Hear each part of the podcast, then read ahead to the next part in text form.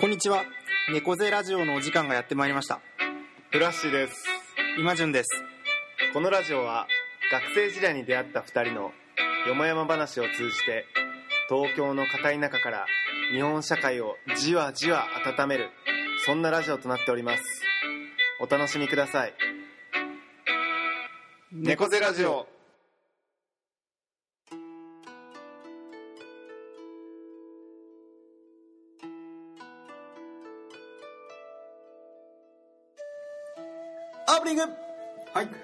皆様明けましておめでとうございまます。まあもうね明けてからだいぶ経ちますけれども。そうそうなんかねここの前調べたんだけど、はいはいはいはい。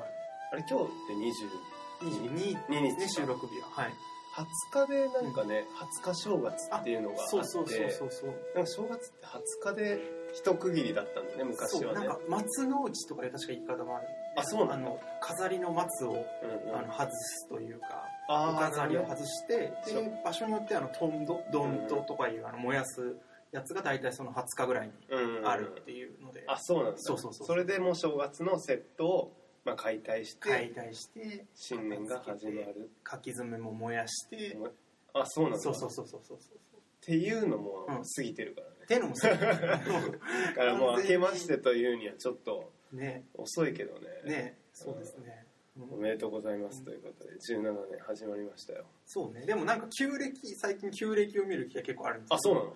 あの旧暦的に言うとうん。今多分、あの24節気24節気っていうのがあって、あの今はね大寒っていう1年で一番寒い。あ大きい寒いって書いて、うんうんうん。それが終わると,、えっと立春になるんですよ。あであ新しい新あの旧暦的には新しい季節が始まるっていう感じ。それが2月とかだっけ？えっとねそうそうそうそう。だよね。そうだなんか若干俺らの季節感とちょっと違うんだよね。若干違うっていう感じが。でも植物とかからするとうん。冬芽がこう出てきて梅がほころんだりとか確かに。そういう虫が出てきたりとか、うそっちで考えると確かにっていう感じがあって、んうん。そのだからその旧暦で言ってもまだ開けてないしとか、まあ、今非常に中途半端なあ確かにね。はありますね。うん。でも俺そういう意味だと、はいはい。やさっきの20日正月もさ、はいはい。なんでわざわざ調べたか調べたんだけど、あはいはい。いやなんかあの1月からさ、うん。この20日に関して、うん。結構グダグダしててさ、なんかへーなんていうの2017年からみたいなはいはい。なんか新しい気持ちに最初なりきれなくて。でここのに21日を元旦と設定しようっていう。でそのちょっとこう言い言い訳といそううかそう言い訳としてあちょうどいいのあんじゃんみたいな。はいはいはいはい。あ正月や20日までだだからかみたいな 感じにして今ちょっと新しいいや俺だから今ね明けましておめでとうございます。結構しっくりちょうどしっくり。俺にとっては。ということでね。まあそうかそうか。まあ無理やりな感じはだけど。開けましたということで、はいということでねあの僕も正月はあの実家に帰ってたんですけど、うん。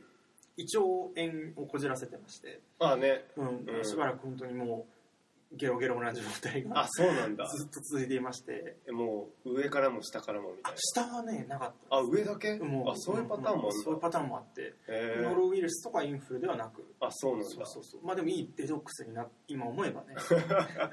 いや俺も一回だったからあれめっちゃきつくないいやでもきついね。ねしかも全然食欲も湧かないしさわからないし久しぶりになんか生命の危機みたいなのが大げさだけどねちょっと感じましたけど、でやっと開けてあの4日になってあの共通の知人であるあの佐谷圭ちゃんあ住んでる福山市の広島のーうん。え内海町ってところに行ってきて、うんようやくみんなあの、ね、僕の友達とかフラッシュが行ってた景色に巡り合えたというそうだね。そんな正月でしたね、うん。うん。でもね俺も去年の5月ぐらいに行ったけどね、今順はだからこさ結構寒かったんじゃない？なんかあわかんない。割と寒かった、うんあそうなんだ。日帰りで行ったんだよね。日帰りでそうそうそうそう。でもなんか天気も良かったし、まあまあ、うん。でまあ今順にとってはやっぱそこからがうん。今そうそうそうそ年のスタートうってそう。もうだからあ1兆円で上やってなってて、うん。それが明けて、うん。ようやくその4日ぐらいからうん。新年が始まった感じっていうのがなるほどね。あもう結構明けてますよ僕は。もいやでもおかしいですね。なんかやっぱり、あの今順もさ ちょっとここからつなげていくんだけどあいやい。や今順と僕も、はい。まあ、今年めちゃくちゃね運気がいいはずなんですよってましたよね。っていうね話もあのうん。ちょっとあのまああのまあ、友人知人といいますか、はい。にちょっと勧められて、はいはい。なんかあの細木和子のねうん「あの六星戦術」っていう本がありまして。久しぶりに皆さんなんか聞いたんじゃないかというまあ、聞いたことある人ね多いと思う。もう一時代をねね、席具体的にはあの、まあ、中国4000年の歴史の中であの統計学をもとにうん。細木和子がちょっと色を加えた六星戦術でなんかあの生年月日うん。とあと干支うんによって自分が六星と言われる通りなんか火星人とか水星人とか天王星人とか。それぞれプラスマイナスとそうプラスマイナスがあってみたいな。でねあのまさかの僕とイマジンがまあまず一緒だったっていうね事実がが衝撃的あなってね、うん。でさらにもう一個衝撃的だったのがその僕ら天王星人マイナスっていう共通項もありつつ、はいはい。かつあの蛇年の人は、そのと天王星人マイナスかつ霊合星人というなんかその六星にも含まれない特殊な星の生まれというのがあってでそれな何かっていうと、うんあの大作界とかよく細あ木和子さんはいはいいいよ言ってたじゃんねうんその大作界の年干支の年にはいはい。生まれるとそういう霊合星人になるんだって。あそういうゲットできる？特性を。そうそう。だからあの停止って言われるんだけどその停止の1年で生まれるとはそう僕らはね霊合星英人語なんかちょっとかっこいいですね。かっこいいあの精霊の霊に合う合うと書いてね。うんうん。僕は霊合星人の天皇星人マイナスという、ねはいはい。特性を得てるんだけど、うんちょっとねちょっと一節ね特徴を紹介しますと、はいはいはい。ぜひ僕も知りたいです。中身は全然知らないので。そうだよね、なんかあのまずね霊合星人は、うん。なんかすごい人懐っこいっていう、うんまあのがある。人をすごく大事にするという特性があるらしくて、はいはでなんかそういう人懐っこい一面もありつつ、ん。でもなんかでみんなにはすごいそういうなんかなんていうのかな。人に温かいいうんうん。人柄として見られるんだけど、うん。と怒りがある、あの沸点に達すると、うん。もうしそのイメージとはもうかけ離れた怒りを表に出すことがあるみたいな。あるある。そそのギャップが激しいのが、まあ、一面があるっていうのと、はいはい。あとまあ霊語星人の特徴としては、うまあ、あの通常のね六星の人たちも、まあ、波があって、はいはい。この年はいいとかこの年は悪いとか12種類あるんだけど、うん。普通の星の人たちは、はいはい。霊語星人6種類しかなくて、うん。でそのプラスの時はうん。通常の人の2倍プラス。はいはいはい。でマイナスの時は通常の人はマイナス。あ2倍マイナスで、ーはいはいはい。でなんかあのまああの太く短く生きる人もが多いという、うんうんうんなんかもう行く時はすごいってはいはい。で早死にするみあたいな。なんかそういう一面もあるらしく。はいそうなんです。で僕とイマジンがね、あの今年はねあのなんかその2つ特性が霊合星人だから持ってて、はいはい。立夏って花が立つと書いて立夏。そしてもう一つ安定っていうねプラスプラスの運気の年で今年はねすごいいい年なんですよ。おなのにでーねうん。マジはいやいやいやでも デトックス的にこあれトックス的にしにしてうん。停止。まあもう終わってこっからじゃないですあ確かにこっから。ねゼロになってから。そうそう。いいことしかないじゃないですかね。でも確かにね、うん。あのそのいまあこれ1年単位で今言ったけど、はいはい。その1年の中でもうん。そういう激しい波があったり、はいはいはい。1ヶ月の中でもあ1日の中でも激しい波があるっていうのが、うんうん。まあ、僕らの特徴らしいですよ。午前中はすげえ嫌なことあったけど午後めっちゃいいみたいな、なるほど。ちょちなみにその僕とフラッシーも確かにこう、えっと、青年は一緒で合併が違って、ね。で蛇年で何人ぐらいいるんだろうその霊を。だからそういう意味だと、あの俺らのうん。生まれた年だから平成元年。元年に生まれた年で、うん。その天皇精神の人うん。は全員霊合精神いや結構いるんだだから6分の1だね。あそう考えたら結構いるね。結構いるよね。霊合霊合星人だらけだよね。同級生には。すごい最初なんか希少性高くて喜んでたのに、ね僕らの代で言うと、まあ僕らの代6分で言うとね。単純計算で6分の1でもやっぱ僕らの代で言うとそうだけどさその干支もさそう。12年で一周するから、ねね。僕らの代を取っ払うと、うん。天皇星人かつあ天皇星人プラスでもいいんだ。プラスでも。あいいんだ。あでもあごめん天皇星人プラスだとね、あの干支が違うから。あそうなんだ。そうそう。なるほってなると、うん。僕らの世代だと6人に1人だけど、うんうん。幅を持たせるとね、うん。めちゃくちゃ少ないね。ど12年に1回だもんねそうだね、うん。そういう意味だと72人に1人か。おおー。ちょっとレアだけどまあでもそん結構いるな。それでも結構いるな。うんうんうんうん。あーまあでもそういう特殊な星に生まれてるらしいので。生まれてるんだ。なるほうん。そうなんですよ。どね、っていうねまあ僕は最近ちょっとうん、あ最近。うんハマってるわけじゃないけどね、うんうんうん。ちょっと面白い話買った話なんだけ話がど、僕もなんかこの年明けまあいろいろなんかね1月はうん。僕珍しくなんかいろいろ長かったというかいろいろあったなっていう感じがあってあのまあその体調が悪くなって明けてからは割と活動的にいろいろな場所に行ったりとかなんだりしたんだけどそのうちの一つにねあの僕去年年末に出会ったいいなって思う本があって、うんでその著者の人が、えーとね、本を出す前に休止しちゃってあそれを忍ぶ会みたいなのがうん。あって、出版社は版元あのみすず書房って結構事務所を中心にやってるところが、うん。えー、とその人忍ぶ会って主催して、うん。あのやったんだけどそれにちょっと行ってきたんだけど、うん。そこ結構すごい熱気だったんだよね。あ。そうなんだ、うん、で社会学の本だから、へー。社会学のフィールドの人たちが結構来ていて、へえでその人となんか関わりがあった人のあのそれぞれ基調講演というか、その人の作なんか3作今まで本を本自体出してて、うん。論文はもっといっぱい書いてるんだけど、それぞれの3作の本のどれかに、うん。えー、とスポットを当てて、うん。自分はこう解釈したみたいなことをこう書くっていうようなあ発表するみたいな忍ぶ会だったんだけど。発表なんだ。そうそうそうそうそう。いやなんかその道場さんっていう方が亡くなっちゃったんだけどが学者なの学者学者あとある大学の大あの学者でで、まあ、道場さんとはこういう関わりが生前あって、ーうん。で今回僕はこの著書についてあのちょっとコメントをしますみたいな感じでコメントしていくみたいなうん。回だったんだけどそれがなかなか良くてうん。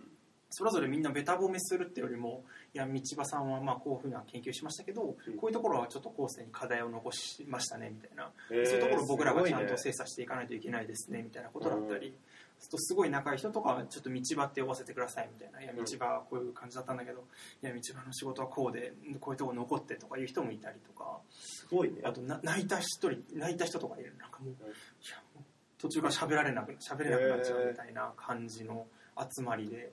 僕はもうと距離が多分遠いぐらいなもうポットでで、あこの本いいなと思ってたまたまネットで調べたら、そういう会があると思って行ったんだけど、もうん。う席も満席でホールが埋ま埋まりすぎちゃって席がなくて。何百人みたいなえうん100何人かすごいねでもね。80ぐらいの方だったのがあもうもっとかな。へー。100うんなんか100は超えてるね。200人前後ぐらいかな、あそうなんだ。でもホールがあれだったからパイプ椅子がバーッと並べられたりしていろんな人が来て。でも3冊しか出してないんだもんね言っちゃえば。そうそうそうそう、うんね。でもまあ論文としては割と出してたりとか。あまだだね若くて。じゃあやっぱ来てる人たちも学者の人たちあが多かそうそうそうそうもう完全におじさんあおばさんばっかりみたいな僕はまあかなり若い方で。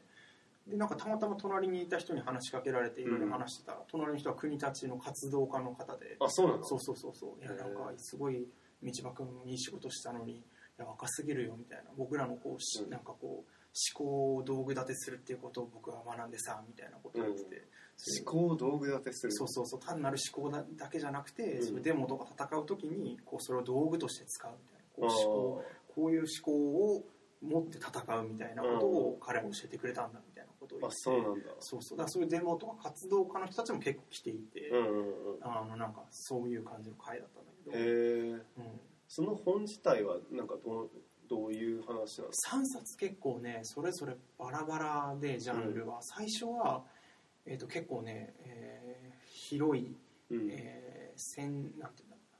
抵抗と占領っていう本かな,、うんこうアメリカとの日米関係を、うん。まあ、歴史的に考察して現代に生かした本とかで。で2個目がなんだっけな。同時代の抵抗史みたいな。それもまあ同じようなジャンルで。今回だけ圧倒的に違って今まではどっちかというと二次資料を編纂してうんうん。あの整えるみたいな、うん。あの歴史学にもちょっと近いような感じだったんだけど、今回のに関しては割とあの、ね、一次資料に当たるというか自らがフィールドワークをしていろいろこう調べていって一つの本にするみたいなので、あそうなんだ。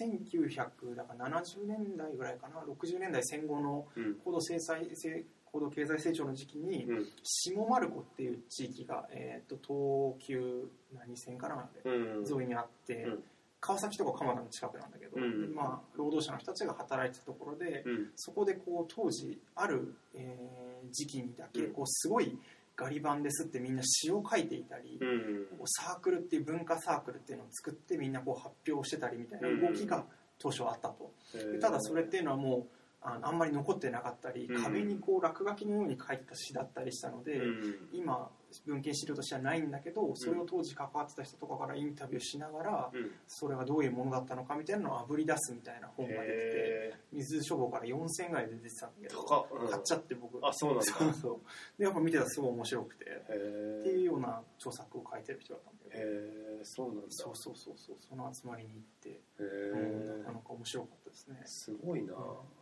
一学者でねなんかし死んだ時にねそこまで人が集まってねそうそうそう集まって。それこそコントロバーシャルなそうそうそうそうそう。ものを残して亡くなられる方なんてねそうそうそうそう。そういないからね。ね。でなんかその発表する人の中でああこの人は明らかになんかアカデミズムの中だけで生きてるんだろうなみたいな人もいたんだけど、まあ多分その亡くなった方はそうじゃなかったとうんいうか、割とこう現場にも出向いたり、うん。うんアカデミズムの社会の中でも生きてたりとか多分その両方を掛け持ったり、まあ、橋渡し的な役割を多分してた人なんだろうなっていう感じは、へあってえうん、なかなか普段行かない場所だったので、そうだね。うん、すごい回だね そうそう。でなんかうん。その隣の人にも聞かれてなんか道場さんとは生前どういう関係だったんですか？すいませんみたいな。何も関係ないんですけどうん。そうだよね。著名人まあっていうほどでもないもんねそうだね。でも面白かったのは、うん。なんかその同時多発的にその場所だけじゃなくて一橋の金松でも、うん。あ金松かな？ちょっと分かんないけどあのこの道場さんを忍ぶ会みたいなのが同時に開かれてて司会をあの町村先生がやってたりあそうなの？あそういう結構近しいやっぱ社の会学的な中ではやっぱり新鋭な感じだったまだお若いんでしょまだ40代か50そうだよね代だったから相当若い。えすごいね。そうそうそうそう感じで。すごいね道場が残してきたものをこれから我々がどう生かしていくかみたいなのみんな結構自分ごとに考えててすごい。はあっていう、すごいね。うん、感じがありましたねすごいな。なるほど。独特の体験をうん。したところでねうん。ちょっとオープニングトークはこの辺でたはい。聞きたいと思います。猫ゼラチしていただいているという体でお送りするテーマトークです。猫背な2人にこそこそ話してほしいテーマを募集中です。ということではい。今回のテーマはじゃあイマジュンから発僕表していただきましょモテについて。う、モテについて。はい。モテるのモテについて。そうですね。僕らとモテでもいいと思うんですけども。ねモテだけ切り取るって面白いね。ね。そうなんですよ、うん。でまあ、今回もね別にあの募集あのねリスナーの方からお題があったとか、そういう感じじゃないんですけど、ん。まあなんとなく。そうだね、そのモテっていうのはあれなんだよね、あの異性に対するモテ。まあどっちも含めてでいいんじゃないですかね。あどっちもそれそこの辺からモテってなんだろうとあなるほかどね。いうところからかなるほど。と思いますよね。うん。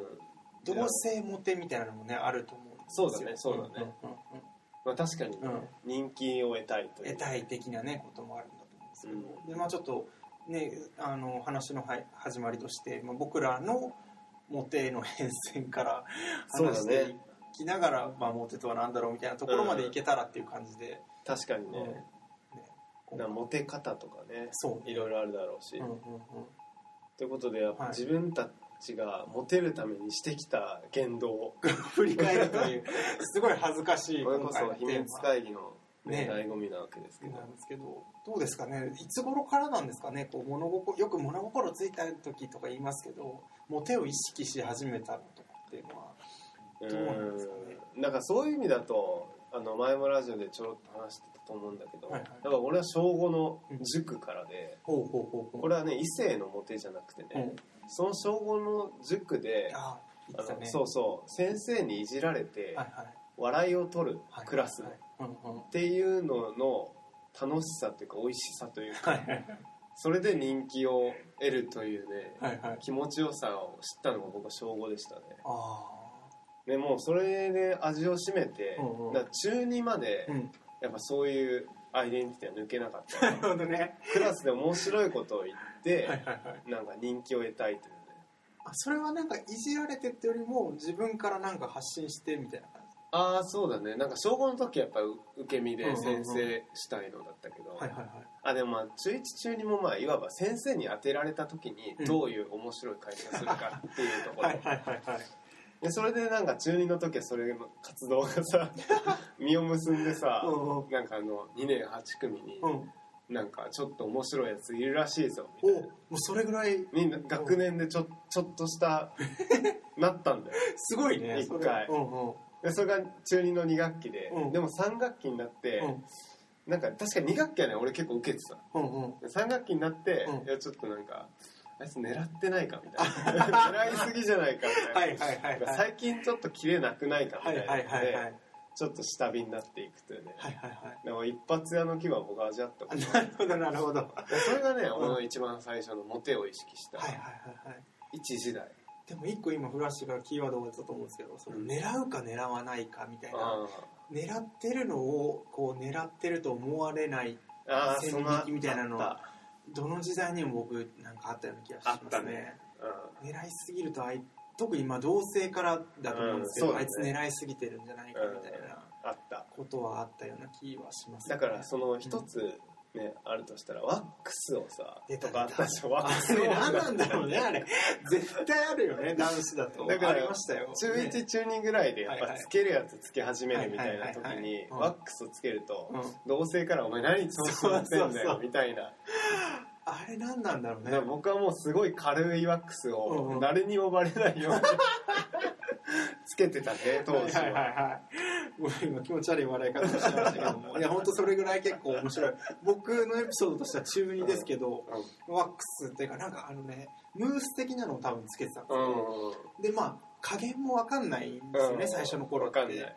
で僕らの頃は男子校だったので、うん。あの別にそんなにこうなんなんて言うねそんなにフラッシュみたいに軽くじゃなくてもいいかなみたいな、うん。ちょっと大雑把にやってたこともあって、うん。同じサッカー部のやつらから「あ何何つけてんの?」ってやられるんだけど、うん。その時に「これ老けだから」みたいな「老けだからさ」みたいなのをすごい言ってたのなるほどね強がってね強がってワックスじゃないしみたいな老けだしみたいな、でも確かにそういう意味だとさ俺よりイマジンのがさ、うなんか面白いなと思うのが、うんうんやっぱお俺はなんかさ、うん。ワックスはやっぱり異性にモテるためだったわけ、男子校でワックスつけるってどういうさうん。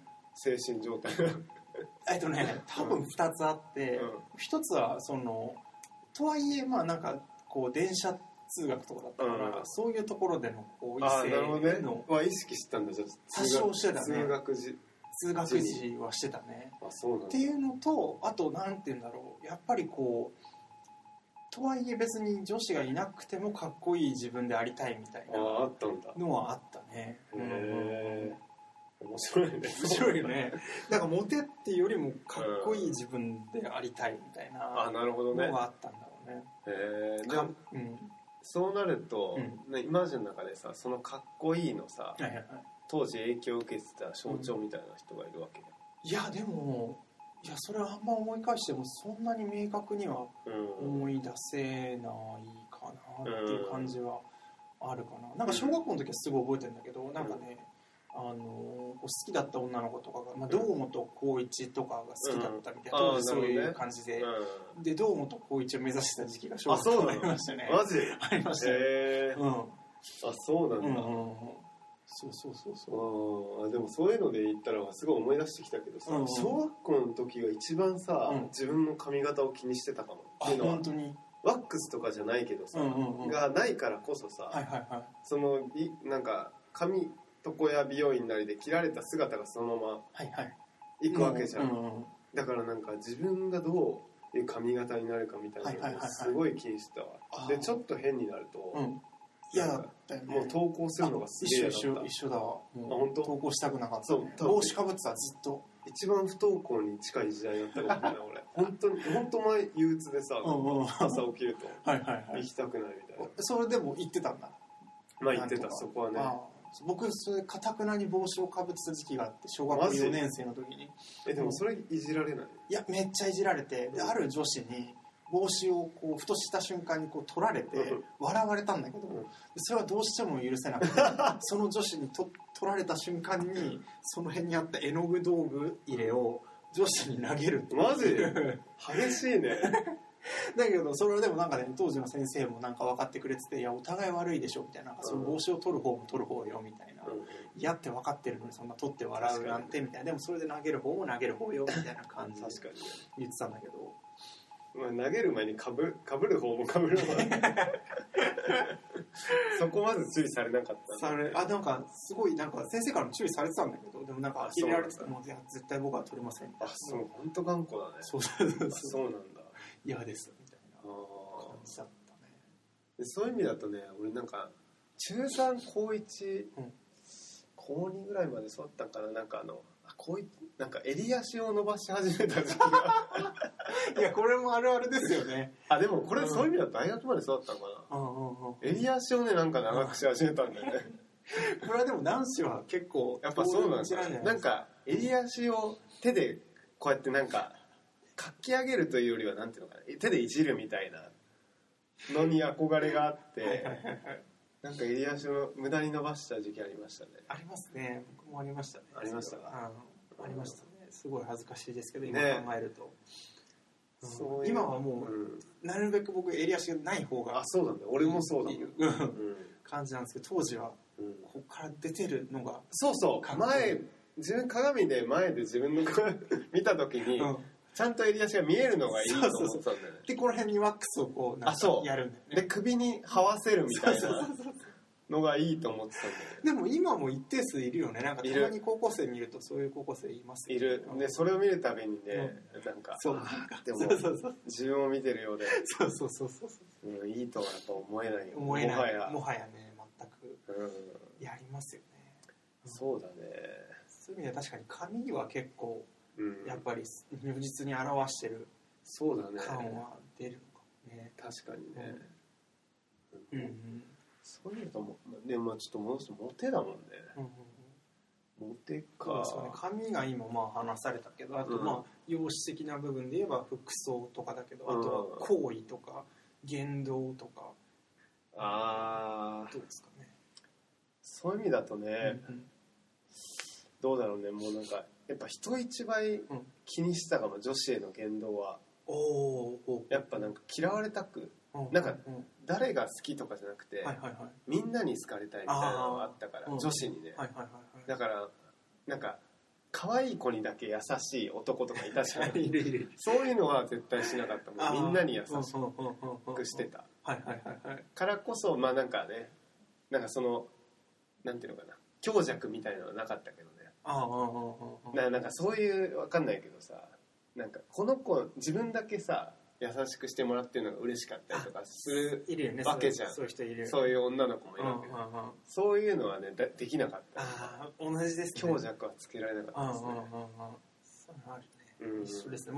誰からも基本、まあ、男女問わず今もそうですけど、あの基本的には誰からも嫌われたくない感じの人なので、うん。それはありましたね、うん。でも多分ねそこで、うん、なんだろうなそこでやっぱりそういうふうに外なんか外交的には出してた分うん。うんやっぱりうちに残るなんかなんていうのか溜まっていくものは多分あったような気がするっていうのは、というのは。えーなんだろうなあのいや本当はもっとこうしたいみたいなのをやっぱ抑えつつだったから本当はこの子にもうちょっとこうみたいもあるし、な、うん。本当はもっとこういう自分を見せたいみたいあなのがあうん多分あって高校時代は。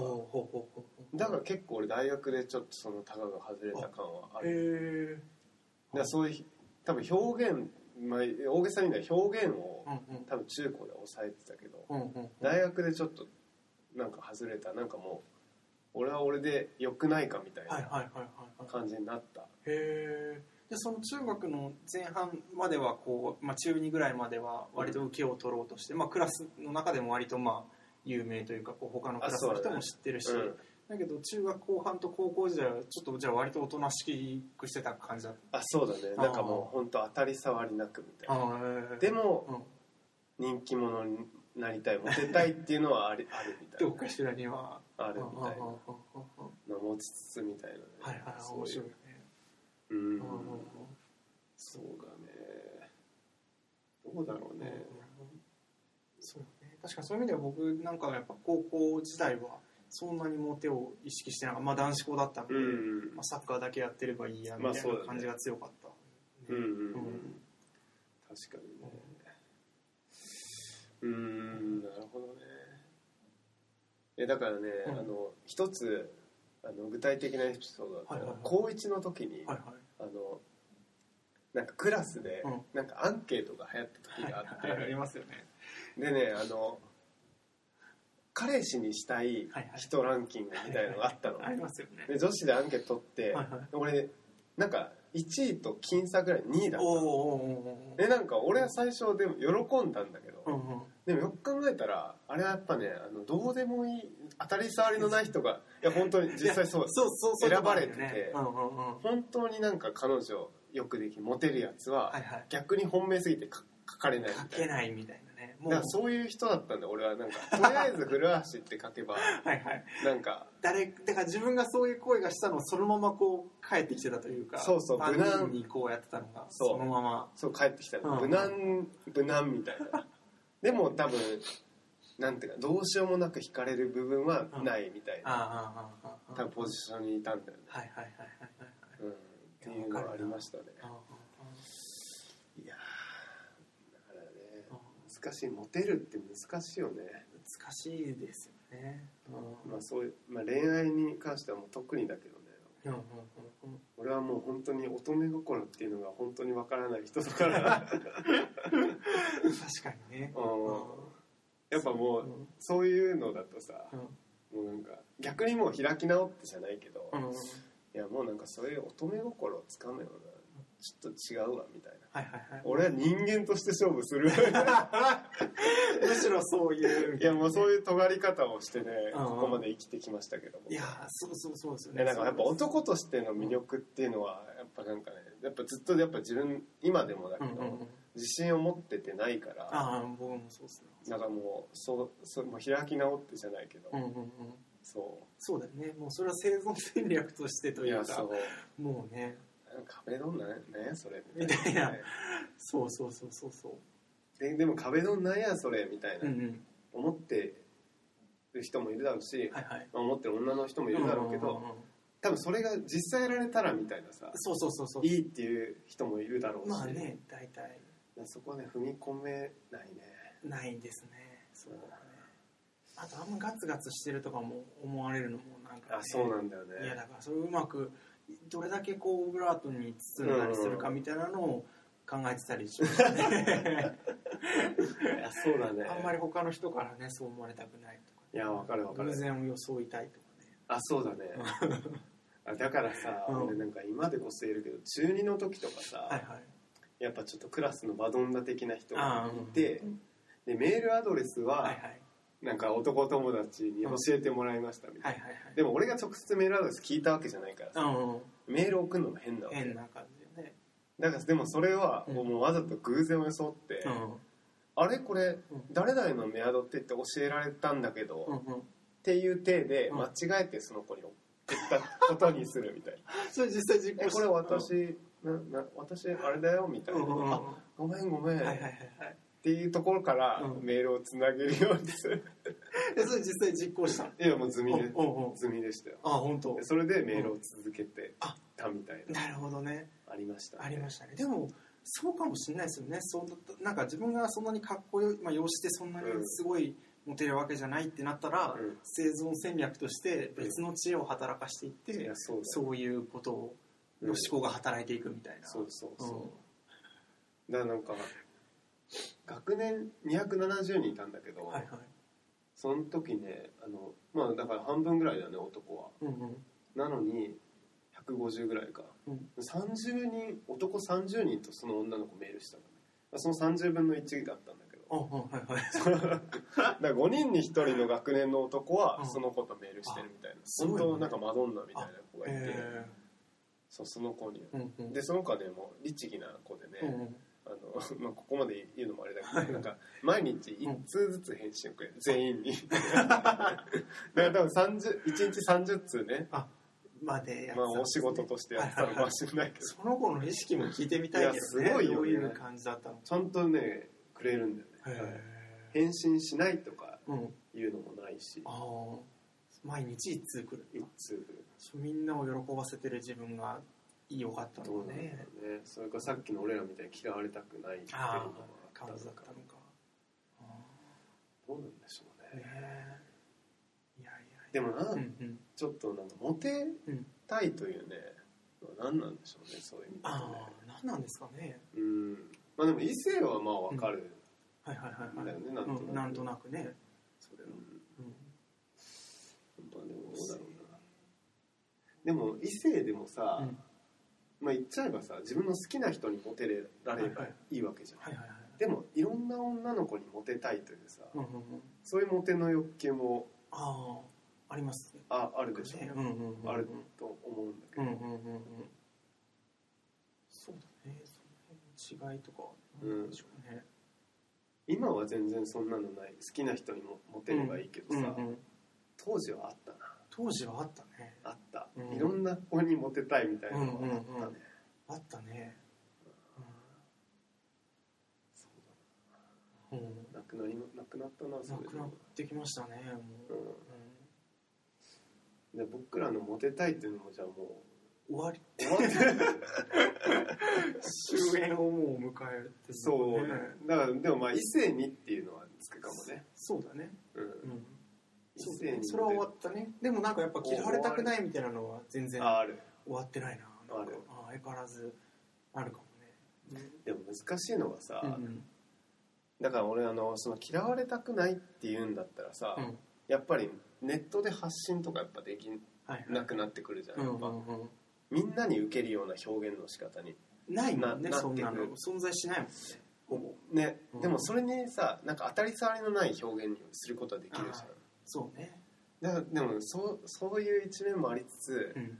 でももっとこういう表現がしたいっていう自分とね両方いるんだよ、あああありますね。そうだからね、うそう嫌われたくないからこそうん。矛盾してんだけど、でもこういう自分を本当は表現したいっていうねかのがね葛藤がある。でもそういう意味ではちょっと僕も使い分けをしてるのかもしれないですね。なんか猫背ラジオとかだったら割とうん。何喋ってもいいじゃないけどこうなんかうん。あんまり気にせずにうん。やってますけど、やっぱり Facebook とかだと多少こそうだね。角を削るみたいな作業をしてる気がしますね。削るよね、うん。削る。そこの人が見た時にどう思うだろうみたいなことをそうなんだ何人か考えたりして。ういやそうなんだよね、難しいよね。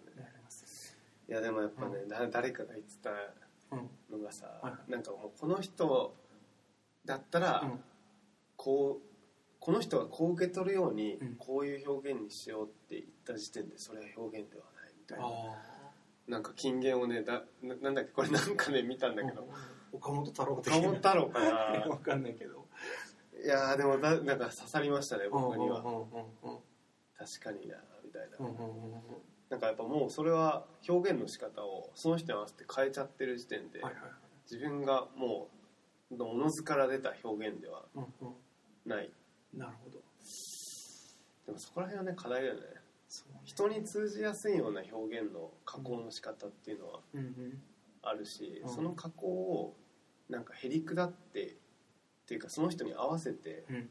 変えてしまっているなのかそう。その人に伝わりやすいように変えているのかとのかかね。うん。うんなんかね。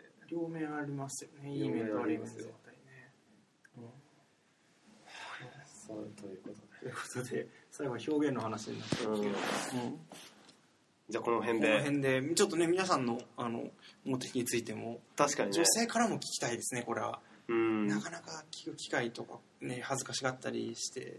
だってやっぱいるもんね。いまだにやっぱままあ俺らはこんな感じだけどさ、うんうんうん。周りにはやっぱさなんかあのちょっとごいろんな合コンに行って、あはいはいはいもっとモテたいみうんたいな、うんうん。なんか俺の知り合いにもさ、うん。なんかあのなんかまあか確かにかっこいいすごいかっこいい友達がいて、うん。でなんかあの付き合ってる彼女もいます、はいはいはい。みたいな、うん。で、まあ、その彼女もすごい可愛い子ですみたいな。でもなんか結婚は考えてないみたな、はいいはい。でなぜかというと俺はモテるから、はいもっとはいはい。モテたいみたいな、はいはいはい もっといろんなところに顔出してモテたいみはいたいな、はいはい。それでそれによって承認されなんか承認欲求の話なのですかね。話なのかな自分の価値を感じられるというか。うんうんうんうん。だからもうそうもう手に承認欲求を置いてないというか。確かに。う異性にモテるという承認欲求はんうん。ちょっと一旦な一くなってる旦なくなのかもしてれない。っるのかもしれないですよねなるほど。なる最後にひとひねりありました。ほどはい。これにて。これにて。はい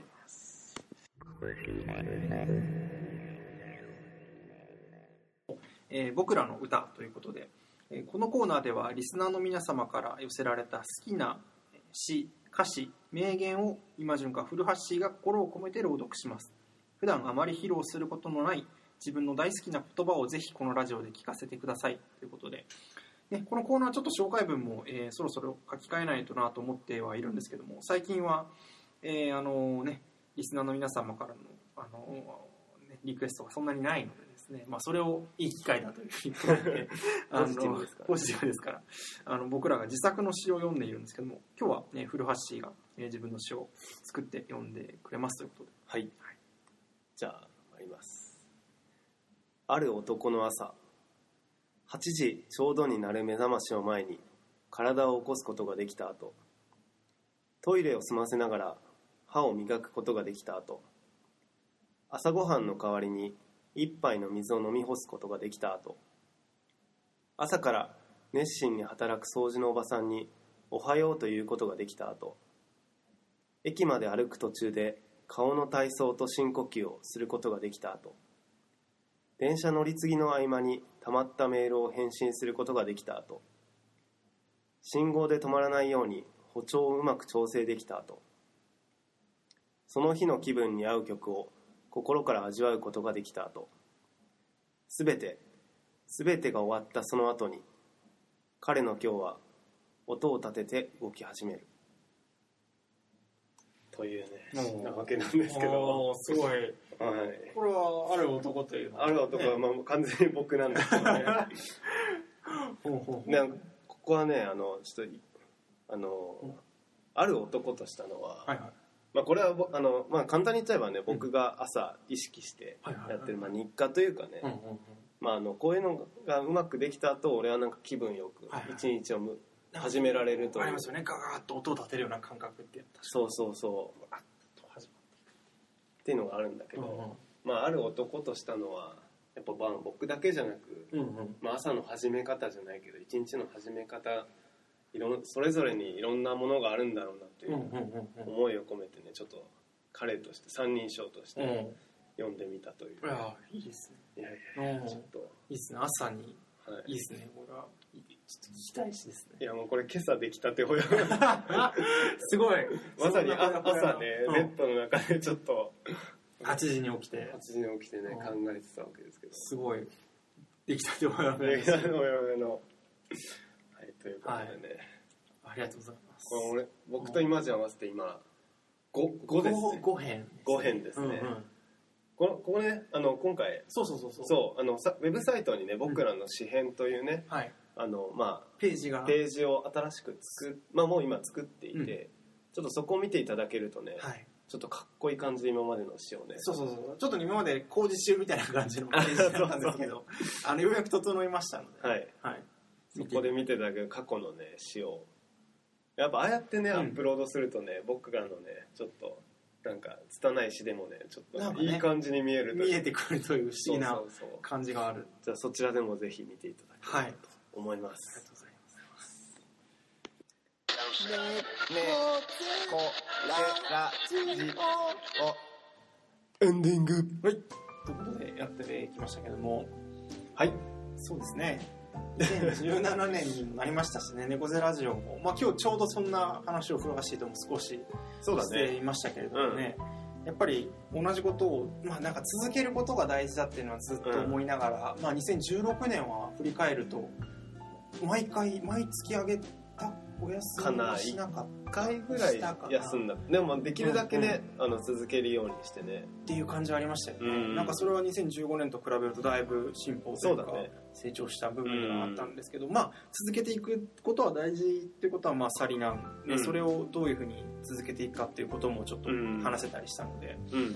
ちょっとね猫背ラジオ新しくなることもあるんじゃないかという新コーナーもチャレンジしてねね積極的に感じがありますので、うんあのね今年2017年はもう猫背ラジオいいかなと思って聞いてた人はねそんなことないですよっていう。のそうですよ。後悔することに。なりますよっていうことをちょっとねこの一いやでも難しいのがね、うん。これを聞いてる人はね聞いてくれてる人が そうそうそうもうねおかげさまでも多分聞いてくださってる方がほとんどそうだよ。